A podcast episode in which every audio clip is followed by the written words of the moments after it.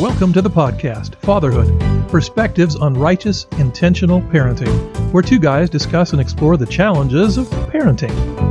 They share their experiences, ideas, and perspectives as they search for ways to be better sons, husbands, and dads.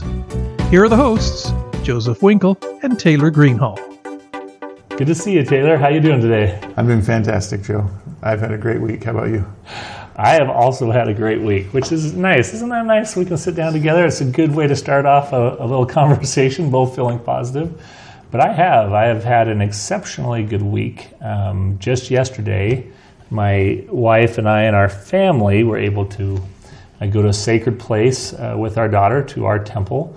And uh, she was able to go there uh, for her first time with us. And it was it was just a, a, great thing. I think about when she was baptized eight. She's our oldest. Again, this is our, our daughter who is just married. I just think about it was just like when she was baptized. I was so excited. We'd never baptized a child before. Um, there was some preparation to it, getting you know white clothing and things with like our baptism, and then it just kind of happened. This thing you're building up for, and then it just happens. But it was it was just sweet it just was a great day. I haven't even had a, lot of time to process all my feelings from that day, but it was a great day. That's awesome. I love hearing about your kids and your experiences with your kids because I know that's what I'm looking forward to with my kids. And I think it's interesting that as your kids mature, those experiences kind of take a, a, a bigger, have a bigger impact on you and on them. Uh, you've got kids that are married or getting ready for college or graduating high school. I've got kids starting grade school. So I love talking about it with you because I know what I'm looking forward yeah. to with my kids. So. Little forecasting, yeah, yeah, yeah. Ten years, you're going to be right where we're at. so it is, it is, it is fun. It's fun for me to reflect. You get to look forward a little bit, and uh, but I feel the same when you tell your stories about your young children. It brings back those beautiful times, and you know every See, I've I, you know we wanted to have kids so badly. Um, again, it took us seven years of trying to have children before we did, and then we had seven children in nine years. And so it was different for us, I think, than a lot of people. You know, when our first our daughter Alexis was born, I mean, we just you know seven years of trying and praying and waiting. You know, it was such so much rejoicing in that, and then wanting to just care for her. I actually remember um, she burnt herself on the glass of our fireplace once, her arm. And, you know, this is after telling her multiple, you know, pushing her away. She was probably two. And I just remember seeing that little circle on her arm and thinking, oh my gosh, I've ruined this perfect thing. Like you broke something that you like you scratched something new.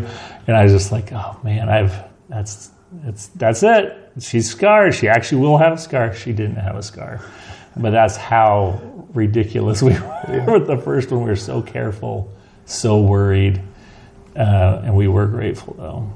It's interesting mistakes. how life teaches your kids lessons, right? Your daughter learned that the fireplace is hot, but it also teaches parents lessons. You know, yeah. our kids are a little bit more resilient than maybe we thought they were, and maybe we don't have to be as protective. And that's tough, though, letting life teach kids some lessons. But it is. That's a, that's a great point. It, it kind of makes me think about where my thoughts have been today with her in particular being our oldest because it is fun to talk about parenting now that we feel like we've kind of been through that part of it. You know, we feel like we've reached a stage, which is what from them coming to your family, raising them, letting them learn on their own, and then they've left the home. She's now married and, and living her own life, and so there is some perspective in that. But uh, yeah, I, I, I, think this is a good point to, to talk about. Is is you know our kids are resilient and we will make mistakes,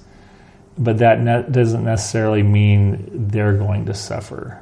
Does that right. make sense? Yeah. So maybe the pressure doesn't have to be so high. I think of again, I think of uh, with her. So you know, seven years of waiting. Um, we went all out on her room um, it looked like a picture from Pottery Barn. I mean, it was like custom shelving, molding, paint, wallpaper. It was just beautiful. This whole room about this little tiny baby that, of course, didn't know the difference. Right. And then nine years later, we have our last child, and she was in a pop-up crib in our walk-in closet. She literally had nothing. We were crammed in a smaller house. And uh, you know, did, did, she know the difference? I'll tell you one thing though. If you look at those two at 10 years old, because my youngest is 10 now, and if you would look at my oldest at 10, uh, you would see the difference of parents letting kids just learn, mm-hmm. and parents really kind of helicopter parenting, you know, hovering. Right. Yeah, absolutely. Um, certainly, a lot of benefits to letting your kids have a little space and trusting them and trusting the process. But well, my my daughter Lexi, it's funny that here we're at this place with her. Um, is so nice because uh, it wasn't too many years ago that she was a teenager and we were going through the, those teen difficult teen years with her and of course a lot of that had to do with us not really the age uh, as how we responded to it. And it was Lexi who actually taught me um, a really one of the most profound lessons in parenting that I think I've, I'm learning. I'm still learning it, still letting it affect me. And that is that we are often forcing our kids, forcing our kids not to trust us and not to believe us by the way we try to help them, which is a strange idea. It took me a while to put those into words. I don't think I've got it yet, but something like that. It is strange. And you and I have talked a little bit briefly about this before, Joe. And I'll admit, the first time you had mentioned it to me, because I know it's been on your mind and on your heart a lot, the first time you mentioned this idea to me, I, I will admit I was a little defensive, kind of going, no, not me. That seems a little intense. That seems a little intense. I don't know.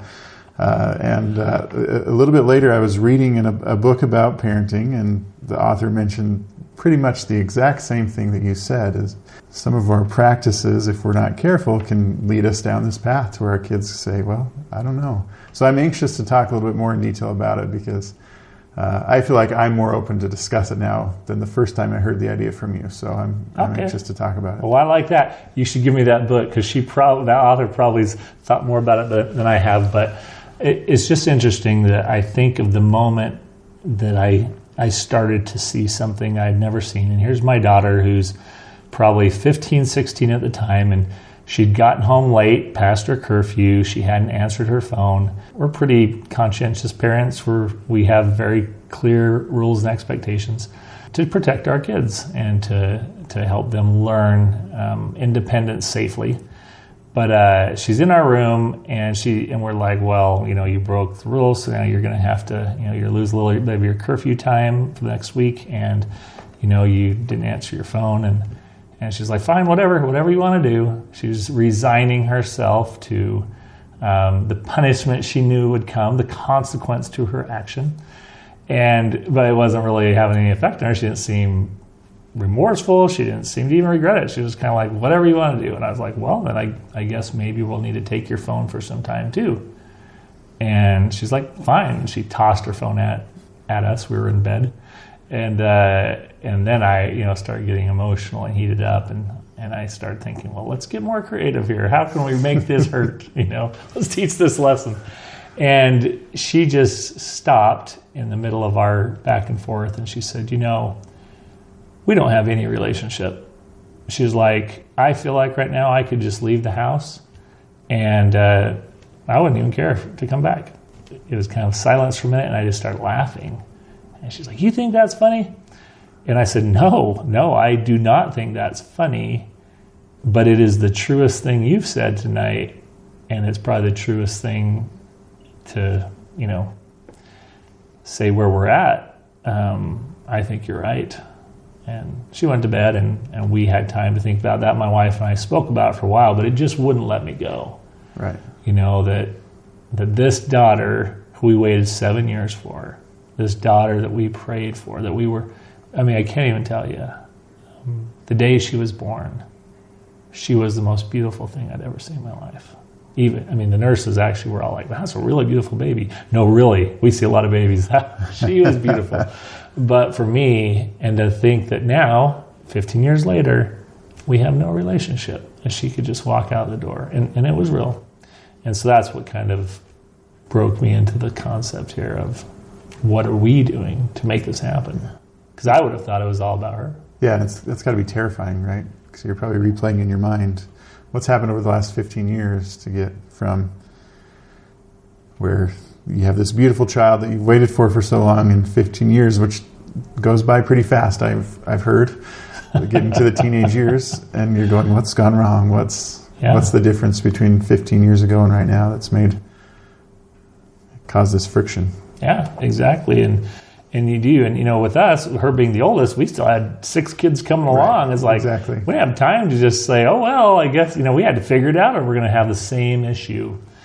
And so, as I pondered on it, this is what I've come up with, and this is just my own my own thought. You know, you, think of a child who's born into a family. Think of this child, a, a, a waited child. I mean, the rejoicing, and again, my wife literally held her when she slept, like she wouldn't put down so she could go get the stuff she needed done. She would just keep holding the baby. And that's how how happy we were had uh, happy we were to have her. And so then, how do you think her life was as growing up? Everything she does is a joy. The mistakes she makes, the problems, and uh, she's the center of our lives, and and she can feel that. Babies, kids, even teenagers, they feel how you feel about them. You could say nothing, and they feel how you feel. A, a good example would be you walk into a room and somebody's really upset, and, and they don't even say a word, but you could feel that tension, that anger, that frustration. You can feel it from them. It's the same when you when you're around someone who just loves you and they just love you perfectly.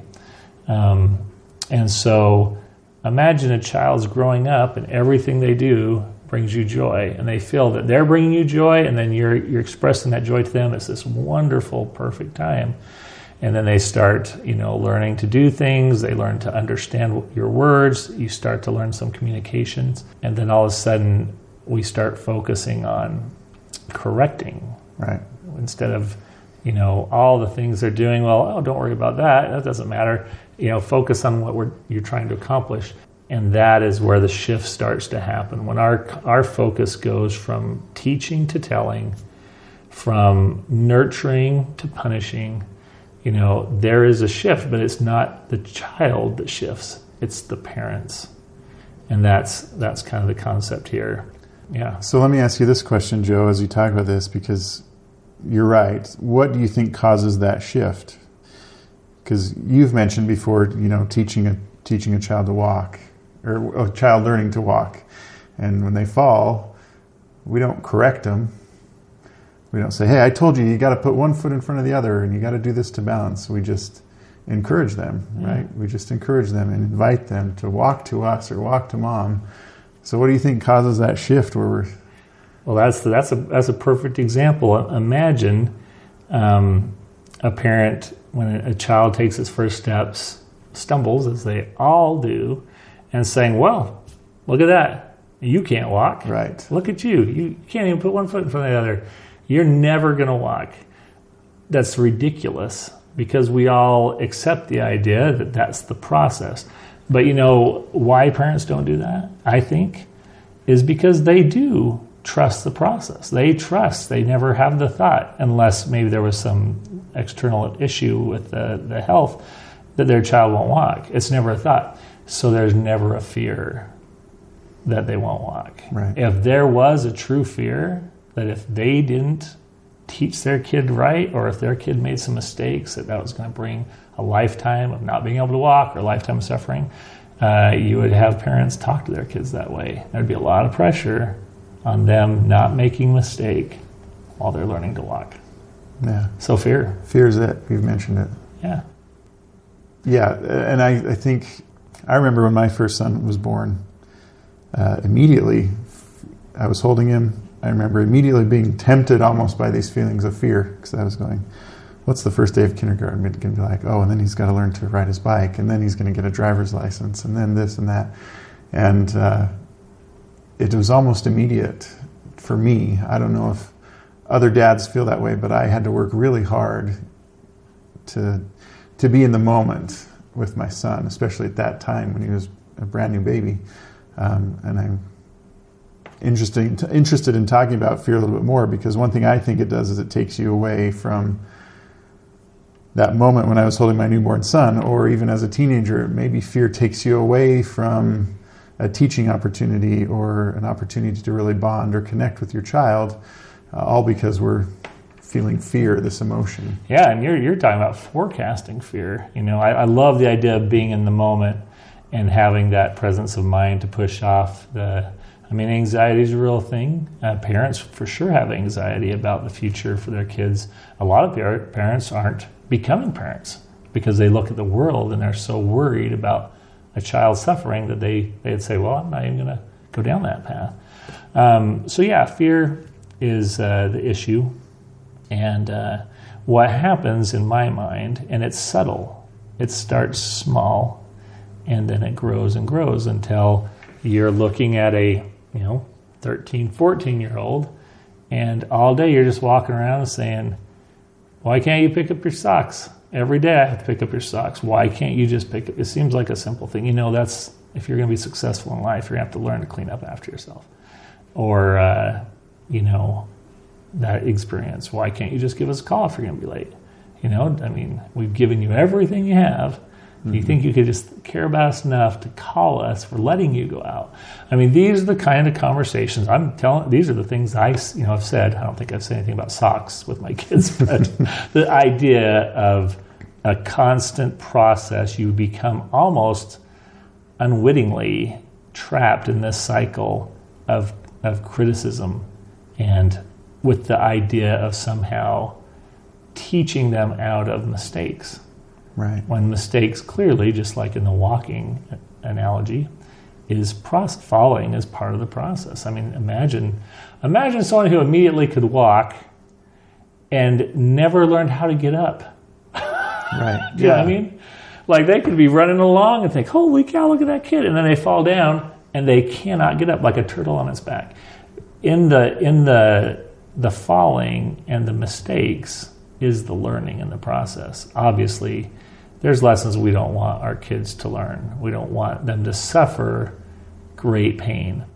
But at the same time, to think that we we can avoid, help them avoid pain by criticizing and, and, overshadowing everything that they might do wrong would is just the extreme of uh, of not parenting. It's it's it, it becomes constant correcting, criticizing and uh, who wants to be around that? I mean, imagine if there was someone in your life who was doing that with you right now as an adult. Yeah, if you had a coworker like that, you'd avoid that person, oh, right? Yeah. And uh, a thought I had that I think is interesting is I often feel like fear, this emotion of fear, is very deceiving because we do these things thinking that they give us some control over the situation. I'm constantly telling my son what he needs to do when he's learning to ride a bike, he'll never crash and then he'll never get hurt and I never have to respond to that. And then riding his bike is just going to be this easy experience that he loves to do. So I feel like I'm in control, especially when you're trying to establish boundaries or rules in your home. You feel like I don't want my kids to ever make a mistake or get into a situation where maybe they uh, have to make a decision on their own. So I'm going to control the situation out of this fear that I feel for those projected experiences. When in reality, um, maybe it has the opposite effect. It might cause you to lose control. Yeah. Oh well, that and that. What? Where? Where does fear take us? To anger. Right. Fear always leads to anger, and any parent who has teenagers, or I mean, you know, any age, can think of a time when they got really angry at their kid. If you look deep enough, there's a fear as the seed of that anger. And what happens when you're losing your temper, you're yelling at your child, you're, you know, are you teaching? Are they listening? A, a child that sees, again, think of this, this baby who, who realized that everything they did, good or bad, brought you joy. They're laughing, you're laughing. As they fall down, you're, oh, get back. Oh, it's so funny, it's so cute everything they do is a joy to you. And now they have that same person screaming at them and for something they did. Um, yeah, it, it really creates that distance. And I think that's a really great point that it's a, a deception that, that if we can control things, we can protect them. Well, you know, we can look at, we could all think of someone we know right now who's a very controlling parent and say they're just pushing that kid away. But boy, we don't look in the mirror and see that person. We don't want to see that person. But, but it's always the same for everyone. When we try to control, fear thinks, makes us think if we can control things, we can protect them. But fear and control are not parenting strategies. They will only lead to your child getting further from you and you'll have less control. Hence the anger, you know? In, in our conscious mind, we're thinking, oh, if I can control this, I can protect him. But somewhere deep inside us knows we are losing control. The tighter we grip, the control slipping away, and it's terrifying for us to think of our kids off in the world, this, this painful, hurtful, dangerous place, and, and we're not going to be able to do anything about it. But that's the realization we have to come to. There will come a point where your kids will be on their own and you won't be able to save them. So let's start. Let's make sure we foster a relationship that when they have those hard times, they want to come to you for help, support, um, wisdom, guidance, instead of saying, well, the last thing I'm going to do is tell my parents I messed up because all they do is scream and yell and get upset and tell me how terrible I am. And that is the reality that I would say you know, 90 something percent of parents are dealing with right now. One thing you mentioned, Joe, that I think is interesting is our kids going out into the world and, and us feeling like we don't have any control. One of the things that I think is a really important role of a father, and it works really well in a dynamic with a father and a mother, is preparing children for the world while they're in the home, while they're growing up. And um, it's an intimidating task because there still comes that day. I remember the, the, my son's first day of school of kindergarten. I felt like that was his first real experience where we took him to school, dropped him off, drove the other way, and for six hours, or it was a half day, but a few hours, he was there on his own in a brand new, scary, intimidating environment. And I I, that was a tougher day for me than for my son because I said, for, five, for these last five and a half years, have I been doing what I need to do to prepare my son for this day? And I imagine that magnifies as your daughter says, okay, dad, I'm moving out, or I've met this guy that I'm going to marry and I really like him. Um, I imagine that feeling of, okay, have I done enough to prepare my child for this real world experience is, is you know, exponentially greater. But I wanted to ask if you, if you want to, we've talked about fear leading to anger. How does that, how, where's the bridge connecting that with this idea of our kids not believing us or trusting us? Well, I'll give you a, good another a story is the best way to teach sometimes. So I walked out of a restaurant the other day with some good friends. It was at night, and we were they had to be somewhere, so we were hurrying. And right as we walked out the door, there's kind of a crowd of people waiting to get in. And as I'm walking through this crowd, I hear this guy say, And now you're a liar. You've done this, and then you did this, and now, and you've lied, and now you're a liar too. So something the kid had done earlier, and now he had just, uh, in the father's eyes, said a lie. So he, here's a father saying very loudly, You are now a liar. And I turned to look to see who he's talking to, and it's like a four or five year old child, a boy who's probably running around and you know, there's they're there with a couple kids. They have some young kids, probably stressed out. And I just stopped and I just thought, you know, I wish I had a minute to put my arm around this guy and just say, "Do you know what just happened?" Right there in that moment. The this child who I mean is probably his oldest kid and a son who thinks you are the world. You are the source of truth. You are everything he wants to be you just told him he is a liar. You put that on him. Well, kids can't, young children are very black and white in their thinking. There's no gradations. There's no him saying, oh, dad might be having a tough day. He probably didn't mean it. He hears his dad shouting with emotion, you are a liar. And, and what is that kid going to do with that? He's going to either accept it because what? Because my dad is the source of truth. What he says is how the world works so now I'm a, a liar, I'm a bad person, and, and, and, and they just go down that road. he'd maybe start, if he believes it, he might start acting that way. He might start saying, well, if that's what I am, that's what I should be. Or he can try to protect himself and preserve his thoughts that he's a good person, a five year old child, for goodness sakes. And then he has to come to an understanding well, then my dad doesn't tell the truth.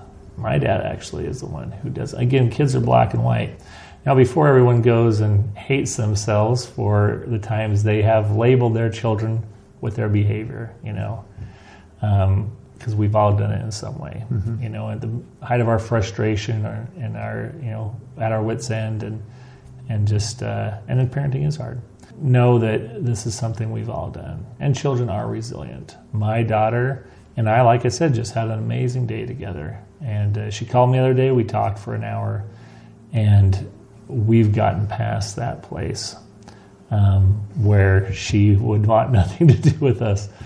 Um, so there's there's a place that can come where that can be healed and restored. Otherwise, no parents would get along with any kids because we've all made those mistakes. So, what do you, what do you think has worked well for you and your daughter? I've heard you. This isn't the first story I've heard about this particular daughter. Sounds like you have a pretty amazing relationship. And if you rewind back to that experience when she came home after curfew at 15 and said, We don't have a relationship. At that moment, did you ever think you'd get to this point where you could call your daughter on the phone or she'd call you and you could have an hour conversation with her and have such a strong relationship? And if so, what do you think is, how do we get back to that point? That was a great question. You know, I, I had to think while you said that. It started with a hope, a hope that honestly, that the Lord would know the way to bring that back together. He can he's a master healer. He can heal anything. And that's probably what started with me was my faith in him, turning to him, um, repenting, trying to change, um, asking for forgiveness. Um, something I do regularly with my kids. Ask them for forgiveness and uh, admit I'm wrong. I think that's really important. Um, so, it, of course, it starts with that. How do we repair the damage that's done? How do we rebuild trust? Well, you, you would for sure need to apologize you need to not focus at all on their part in this. I mean, that's the first mistake. People say, "Well, I'm sorry I did this, but is because you did all these things." So that is, uh, do not do that. Stop with, "I'm sorry for what I've said. I'm sorry for what I've done. I'm sorry for the things that have happened that make you feel like you can't have a relationship with us." Um, it's okay to say, because guess what? You know what? I'm new at parenting. You're my first try. I'm sorry. Your kid, the rest of your siblings are going to be a lot better off because you're strong enough to overcome these our mistakes and weaknesses.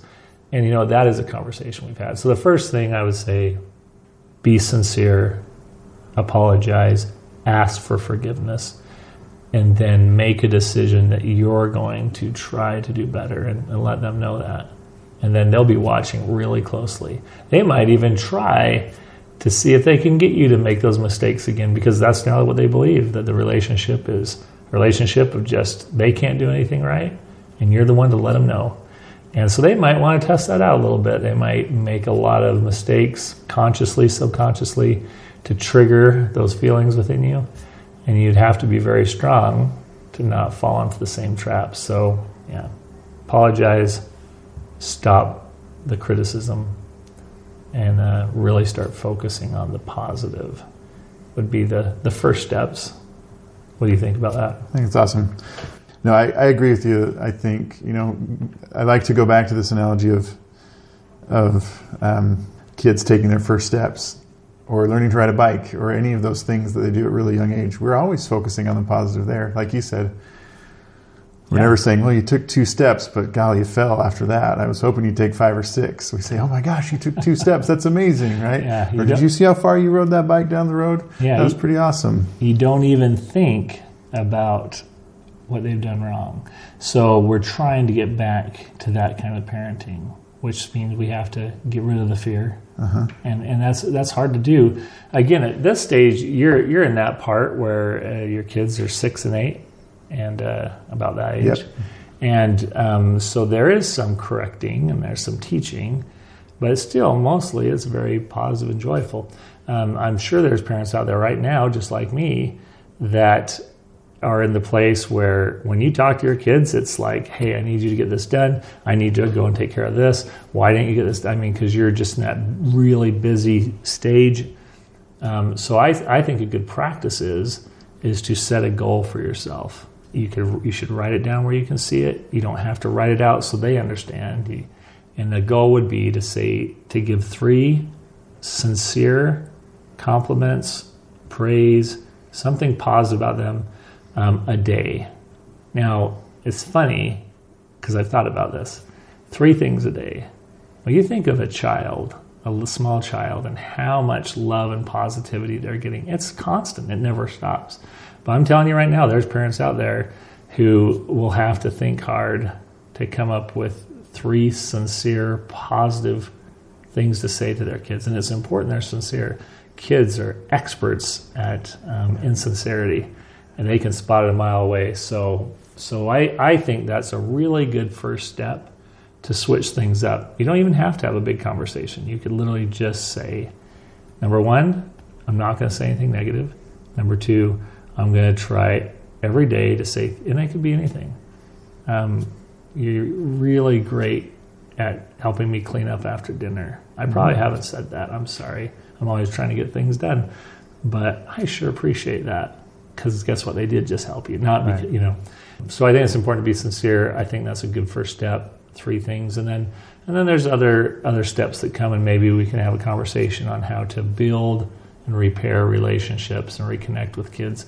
I think there would be a lot of parents that want to think more about that, and that's something we're learning to do, my wife and I.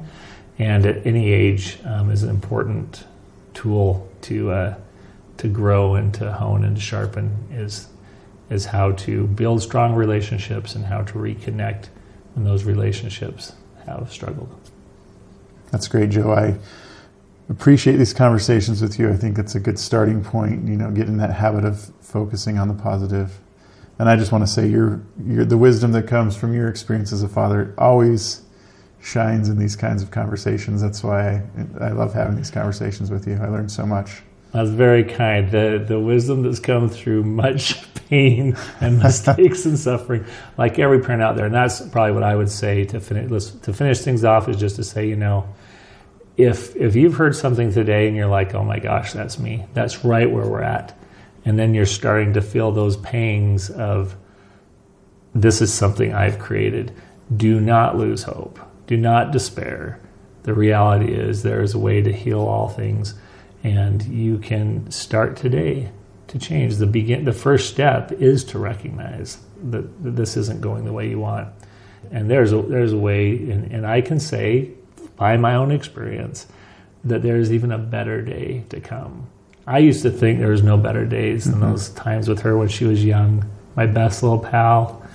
But seeing her grow into a wonderful young woman and to see her take what we've taught her and build on it, she'll be a far greater parent than we were. And we'll get to be a part of it because we have tried to do our best and we have tried to keep a relationship and we haven't given up. So don't give up, don't despair. There's better days ahead. Just hang on and uh, trust the Lord to guide you in this process. That's awesome. Thanks, Joe. Thank you. All right. Well, we'll talk again next time. Thanks again, everyone, for listening today. Feel free to share this with someone you think it might help, and we'd appreciate it if you'd subscribe to our channel. Have a great day. We are so glad you could join in on the podcast Fatherhood Perspectives on Righteous Intentional Parenting. You can find us on all the best podcast sites. Please subscribe and share. And be a part of the conversation by sharing your ideas posing questions, and making suggestions. Drop us a line at fatherhoodperspectives at gmail.com. That's one word, fatherhoodperspectives at gmail.com. This segment was recorded and engineered by Jim Fugate. The music for this podcast was provided by thepodcasthost.com and Alitu, the podcast maker. Find your own free music over at thepodcasthost.com slash free music.